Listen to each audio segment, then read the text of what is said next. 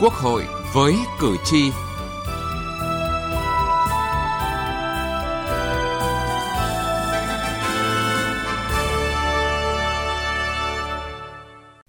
Kính chào quý vị và các bạn. Thưa quý vị và các bạn, trong phiên khai mạc kỳ họp thứ 10 Quốc hội khóa 14 vào sáng hôm qua, Chủ tịch Ủy ban Trung ương Mặt trận Tổ quốc Việt Nam Trần Thanh Mẫn trình bày báo cáo tổng hợp ý kiến kiến nghị của cử tri và nhân dân gửi tới kỳ họp.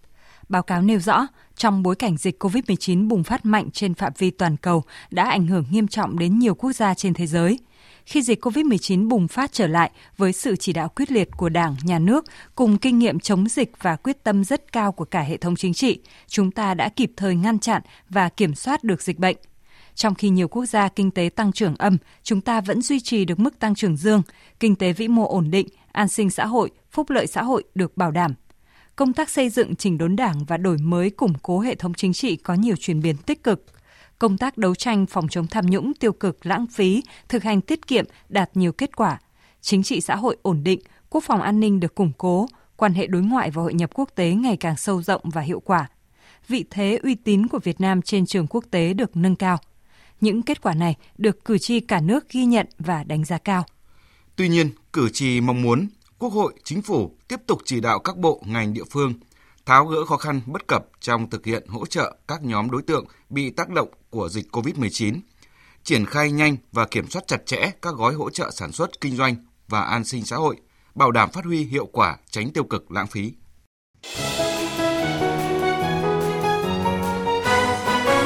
Cử tri lên tiếng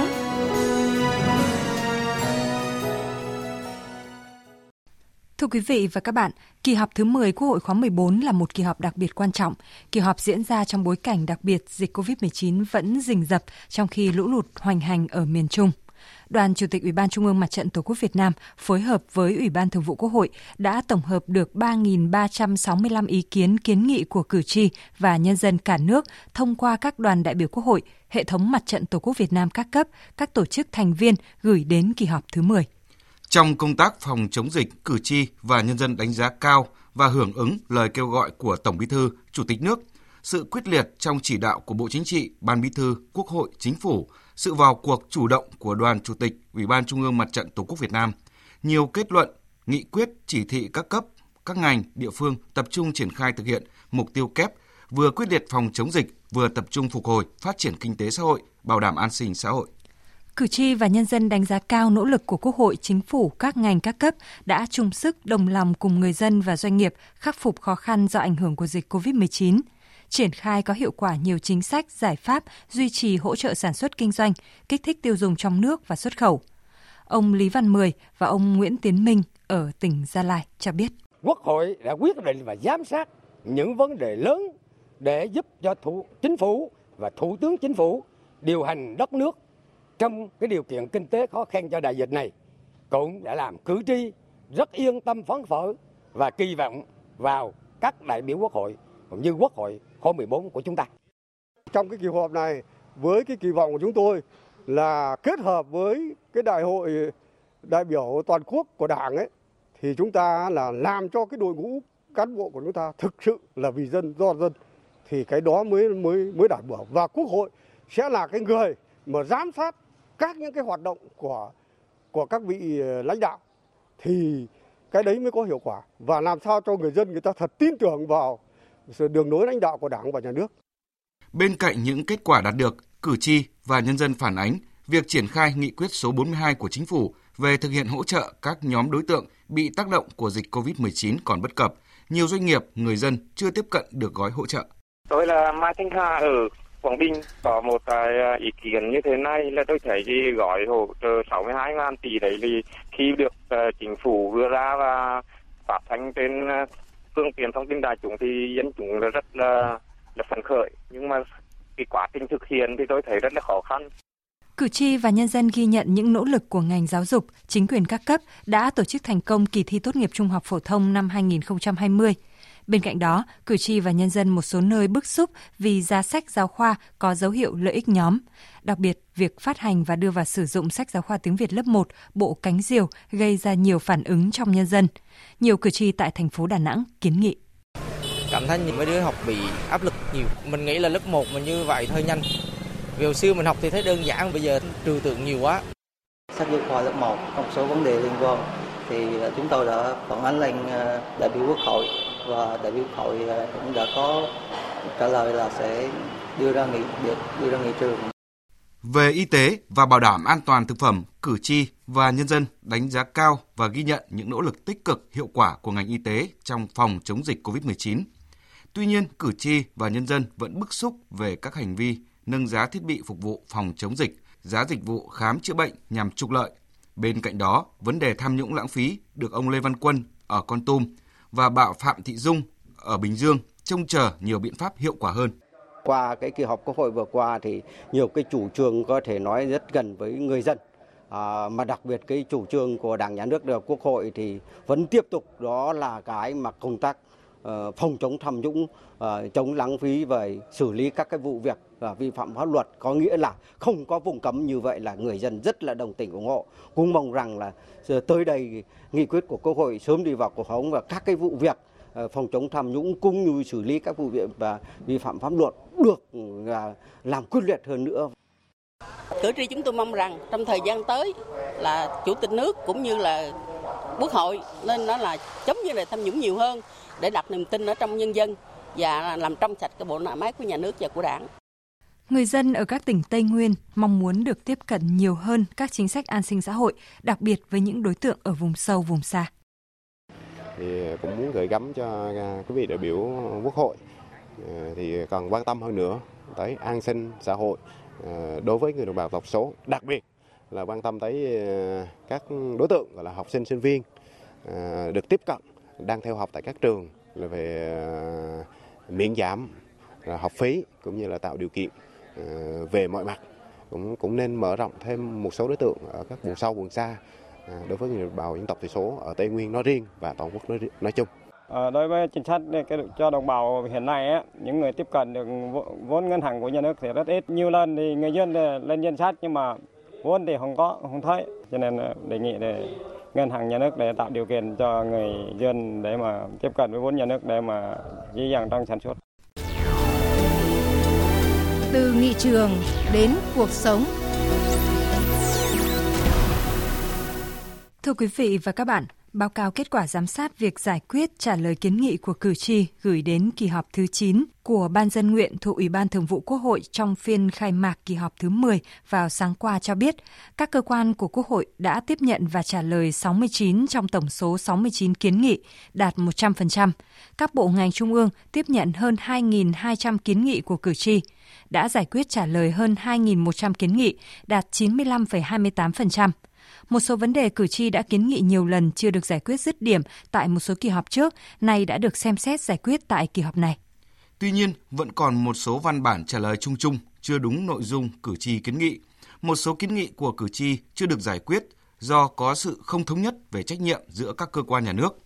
Theo đại biểu Trần Văn Mão, đoàn đại biểu Quốc hội tỉnh Nghệ An, việc lắng nghe, xem xét tâm tư, nguyện vọng, ý kiến, kiến nghị của cử tri cần thấu đáo hơn trong hoạch định ban hành và tổ chức thực hiện chính sách pháp luật.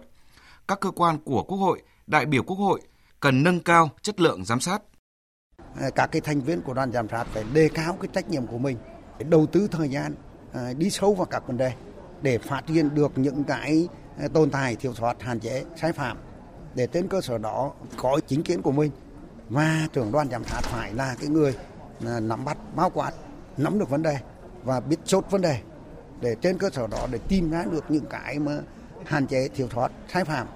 để đưa ra được những cái kiến nghị những cái giải pháp mà tích cực hữu hiệu nhất bảo đảm một cái tính như là khách quan à, không bị một cái tác động ảnh hưởng nào đấy à, trong quá trình tiến hành giám sát à, có như vậy thì mới nâng cao được cái chất lượng của hoạt động giám sát của quốc hội còn theo đại biểu Nguyễn Huy Thái, đoàn đại biểu Quốc hội tỉnh Bạc Liêu, vấn đề sau giám sát cần được quan tâm hơn. Cái điều tôi quan tâm và tôi cho rằng là phải hết sức lưu ý đó là những hoạt động sau giám sát, thực hiện những kiến nghị sau giám sát thì lại phải giám sát cái vấn đề thực hiện sau giám sát. Để mà cái hoạt động giám sát. Đoàn đại biểu quốc hội cũng như đại biểu quốc hội thực chất nó đi vào hiệu quả. Và chính điều này nó làm tăng cho cái cái vị thế của quốc hội cũng như là từng đoàn đại biểu quốc hội và từng vị đại biểu quốc hội. Theo ông Đinh Xuân Thảo, nguyên viện trưởng Viện Nghiên cứu Lập pháp của Ủy ban Thường vụ Quốc hội, Thực tế này tiếp tục đặt ra đòi hỏi đổi mới hoạt động giám sát của Quốc hội, đại biểu Quốc hội để có hiệu lực, hiệu quả hơn. Điều này nhìn nhận ở khía cạnh hình thức của các bản báo cáo giải quyết kiến nghị của cử tri cũng cần có sự thay đổi, nêu rõ trách nhiệm của chính quyền cấp cơ sở. À, về cái kết quả thực hiện, bởi vì á, là cái kiến nghị của cử tri nó không chỉ là ở cái thẩm quyền ờ, của cơ quan ờ, trung ương của các bộ hay là của chính phủ mà phần lớn ấy, là nó thuộc cái chính quyền của địa phương như là chủ tịch tỉnh thì không không không có cái ờ, chất vấn trước quốc hội. Cho nên là nêu ra là phải cho rõ trách nhiệm của việc thực hiện kiến nghị của cử tri. Nó vướng mắc nó tồn động nhiều ở cái khâu nào cũng cần rõ hơn sau mỗi cuộc giám sát, đại biểu Quốc hội, các cơ quan của Quốc hội đều đưa ra kiến nghị. Những kiến nghị này cũng là tổng hợp kiến nghị của cử tri, là mong muốn yêu cầu của cử tri. Để những kiến nghị này không rơi vào quên lãng, giáo sư tiến sĩ Trần Ngọc Đường, chuyên gia cao cấp của Quốc hội, đề nghị cần cụ thể hơn quy định giám sát việc thực hiện các kiến nghị sau giám sát. Đại biểu Quốc hội hoặc là Quốc hội nói chung phải tiếp tục đi giám sát cái việc thực hiện các kiến nghị đã đưa ra thì nếu như ai đó mà không thực hiện một cái kiến nghị đó, thì phải có chế tài và cũng mở ra một cái cơ chế cho đại biểu quốc hội thì xử lý như thế nào? Thì bao nhiêu lần anh không thực hiện đúng hoặc đủ hoặc ờ, kịp thời những kiến nghị? Trách nhiệm rõ ràng, vai trò rõ ràng, kỷ luật rõ ràng mới là cách để công việc trôi chảy. Nhờ đó, kiến nghị của cử tri sẽ không còn bị đẩy qua, đẩy lại từ cơ quan này sang cơ quan khác. Đã được nói nhiều trong các kỳ họp mà không được giải quyết.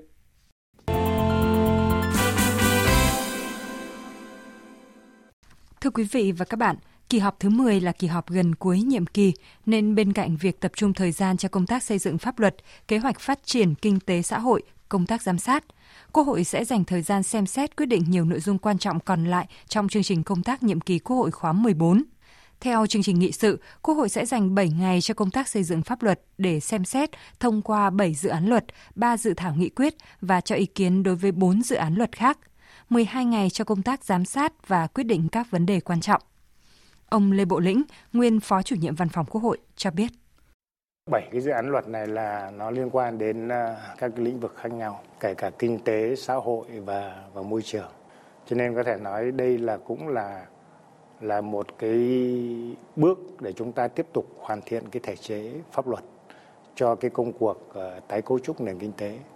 cho cái sự phát triển và chuyển đổi nền kinh tế nó phù hợp với cái giai đoạn phát triển mới mà của cách mạng công nghiệp 4.0 đặt ra. Cho nên là có thể nói là những cái dự án luật này phải được soi dọi dưới cái ánh sáng của cái bối cảnh mới đang diễn ra và triển vọng sắp tới. Quốc hội dành 2 ngày rưỡi để xem xét các báo cáo và tiến hành chất vấn về việc thực hiện nghị quyết của Quốc hội về giám sát chuyên đề và chất vấn trong nhiệm kỳ khóa 14 cùng một số nghị quyết trong nhiệm kỳ khóa 13. Bên cạnh đó, Quốc hội sẽ thảo luận góp ý kiến về dự thảo văn kiện trình Đại hội đại biểu toàn quốc lần thứ 13 của Đảng, quyết định ngày bầu cử toàn quốc đối với cuộc bầu cử đại biểu Quốc hội khóa 15, bầu cử đại biểu Hội đồng Nhân dân các cấp nhiệm kỳ 2021-2026. Một trong những nội dung quan trọng tại kỳ họp lần này là xem xét và quyết định công tác nhân sự. Đợt 1 họp trực tuyến qua cầu truyền hình từ nhà Quốc hội đến 63 đoàn đại biểu Quốc hội các tỉnh, thành phố trực thuộc Trung ương từ ngày 20 tháng 10 đến ngày 27 tháng 10. Tiếp nối thành công của họp trực tuyến tại kỳ họp thứ 9, kỳ họp này được các đại biểu đánh giá sẽ có những ứng dụng điện tử hiệu quả hơn nữa. Đại biểu Phạm Thị Thu Trang, Phó trưởng đoàn đại biểu Quốc hội tỉnh Quảng Ngãi cho biết. Kỳ họp thứ 9 thì à, đoàn cũng đã tham gia họp trực tuyến và các cái nội dung chuẩn bị rất là chu đáo. Kỳ họp thứ 10 thì à, đoàn chúng tôi là có kinh nghiệm hơn là qua cái việc phối hợp với các cơ quan liên quan và đặc biệt là các cơ quan liên quan thì cái tinh thần trách nhiệm phối hợp rất là cao và đã hỗ trợ cho đoàn để mà cái họp trực tuyến là kỳ 9 thì thành công tốt đẹp và tôi cũng tin tưởng rằng là kỳ họp thứ 10 này thì đợt trực tuyến này thì cũng sẽ tổ chức thành công và các cơ quan sẽ hỗ trợ cho đoàn tích cực à, để mà thực hiện hoàn thành các cái nội dung đề. Đổi mới này cũng tiếp tục đặt cử tri là trung tâm trong hoạt động của Quốc hội, sử dụng những công cụ số để nâng cao hoạt động nghị viện, tăng cường sự tương tác với cử tri. Quốc hội Việt Nam đang đi những bước đi quan trọng để đến gần hơn với mục tiêu hoàn thiện Quốc hội điện tử. Với nỗ lực không ngừng đổi mới của Quốc hội Việt Nam, khoảng cách giữa cuộc sống và luật pháp sẽ ngày càng được thu hẹp. Vai trò của Quốc hội trong việc thể chế hóa đường lối, tạo hành lang pháp lý cho công tác điều hành của chính phủ càng được khẳng định, mối quan hệ của đại biểu và cử tri càng thêm gắn bó, mật thiết. Đại biểu Nguyễn Bá Sơn, Phó trưởng đoàn đại biểu Quốc hội thành phố Đà Nẵng cho rằng bởi vì tôi là người làm đại biểu quốc hội địa phương cho nên là cái cái đó nó, nó giống như là hình thành một cái một cái kênh quan hệ giữa đại biểu với lại quốc hội và các cơ quan quốc hội có thể nói rằng là từ giữa cái ờ, nhiệm kỳ này thì quốc hội đã ứng ứng dụng rất là mạnh mẽ các các cái ờ, nền tảng về công nghệ thông tin vào các hoạt động cái điều thấy rõ rõ nét nhất nó làm thay đổi thay đổi một cách cơ bản nhất trong hoạt động của đại biểu quốc hội trong nhiệm kỳ vừa qua có lẽ rằng chúng ta không nhìn thấy đóng bóng dáng của hàng năm những cái loại tài liệu giấy tờ Hình thức họp trực tuyến thể hiện sự linh hoạt, tận dụng tối đa lợi thế ứng dụng thành tựu của khoa học công nghệ hiện đại trong hoạt động của Quốc hội. Việc đổi mới cách thức tổ chức kỳ họp cho thấy Quốc hội luôn chủ động, nhanh chóng thích ứng với điều kiện, hoàn cảnh và yêu cầu của thực tiễn vì lợi ích của nhân dân và đất nước. Nghị trường bốn phương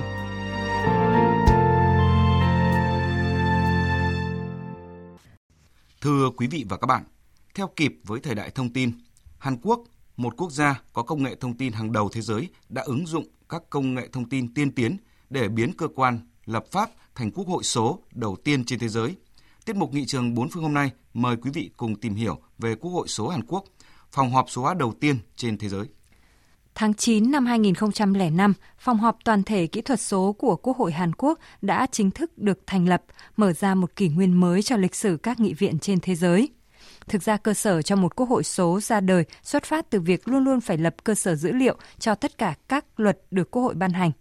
Thêm nữa, hệ thống truyền hình Internet được lắp đặt để truyền hình trực tiếp các phiên họp thông qua Internet và như vậy giúp công chúng hiểu rõ hơn chính sách cũng như luật pháp của nước mình. Như một hệ thống kỹ thuật số dựa trên công nghệ thông tin, không chỉ tạo điều kiện thuận lợi cho các hoạt động lập pháp của các nghị sĩ, mà còn cho phép các nghị sĩ, các văn phòng trong chính phủ và công chúng có sự trao đổi qua lại nhanh chóng và chính xác, tận dụng sự đa dạng phong phú của thông tin cần thiết cho lập pháp ở bất kỳ đâu và thời gian nào. Thưa quý vị và các bạn, cũng phải nói thêm là thời điểm đó, thách thức lớn nhất đối với Hàn Quốc chính là độ tuổi của các nghị sĩ. Với đặc thù tuổi đời lớn, việc thay đổi theo hướng công nghệ là điều khá khó khăn với các ông nghị Hàn Quốc nói riêng và trên thế giới nói chung. Bài toán được giải bằng việc đào tạo có quy trình, có hệ thống và việc tạo ra những phần mềm thân thiện với người dùng. Đi sau thì Việt Nam sẽ không gặp phải khó khăn như Hàn Quốc đã từng trải qua trong việc xây dựng quốc hội điện tử. Ở thời điểm hiện tại, smartphone đã trở thành thiết bị thông dụng và được rất nhiều người Việt Nam, bao gồm cả những người lớn tuổi ở các vùng nông thôn sử dụng. Việt Nam cũng là một trong những nước đầu tiên trên thế giới thử nghiệm mạng 5G sau khi phổ dụng thành công 4G và 3G. Bên cạnh đó là kinh nghiệm tại kỳ họp trước. Thưa quý vị, những kinh nghiệm thực hiện Quốc hội số ở Hàn Quốc đã kết thúc chương trình Quốc hội với cử tri hôm nay. Chương trình do biên tập viên Thu Huyền, Đỗ Minh thực hiện. Cảm ơn quý vị và các bạn đã quan tâm theo dõi.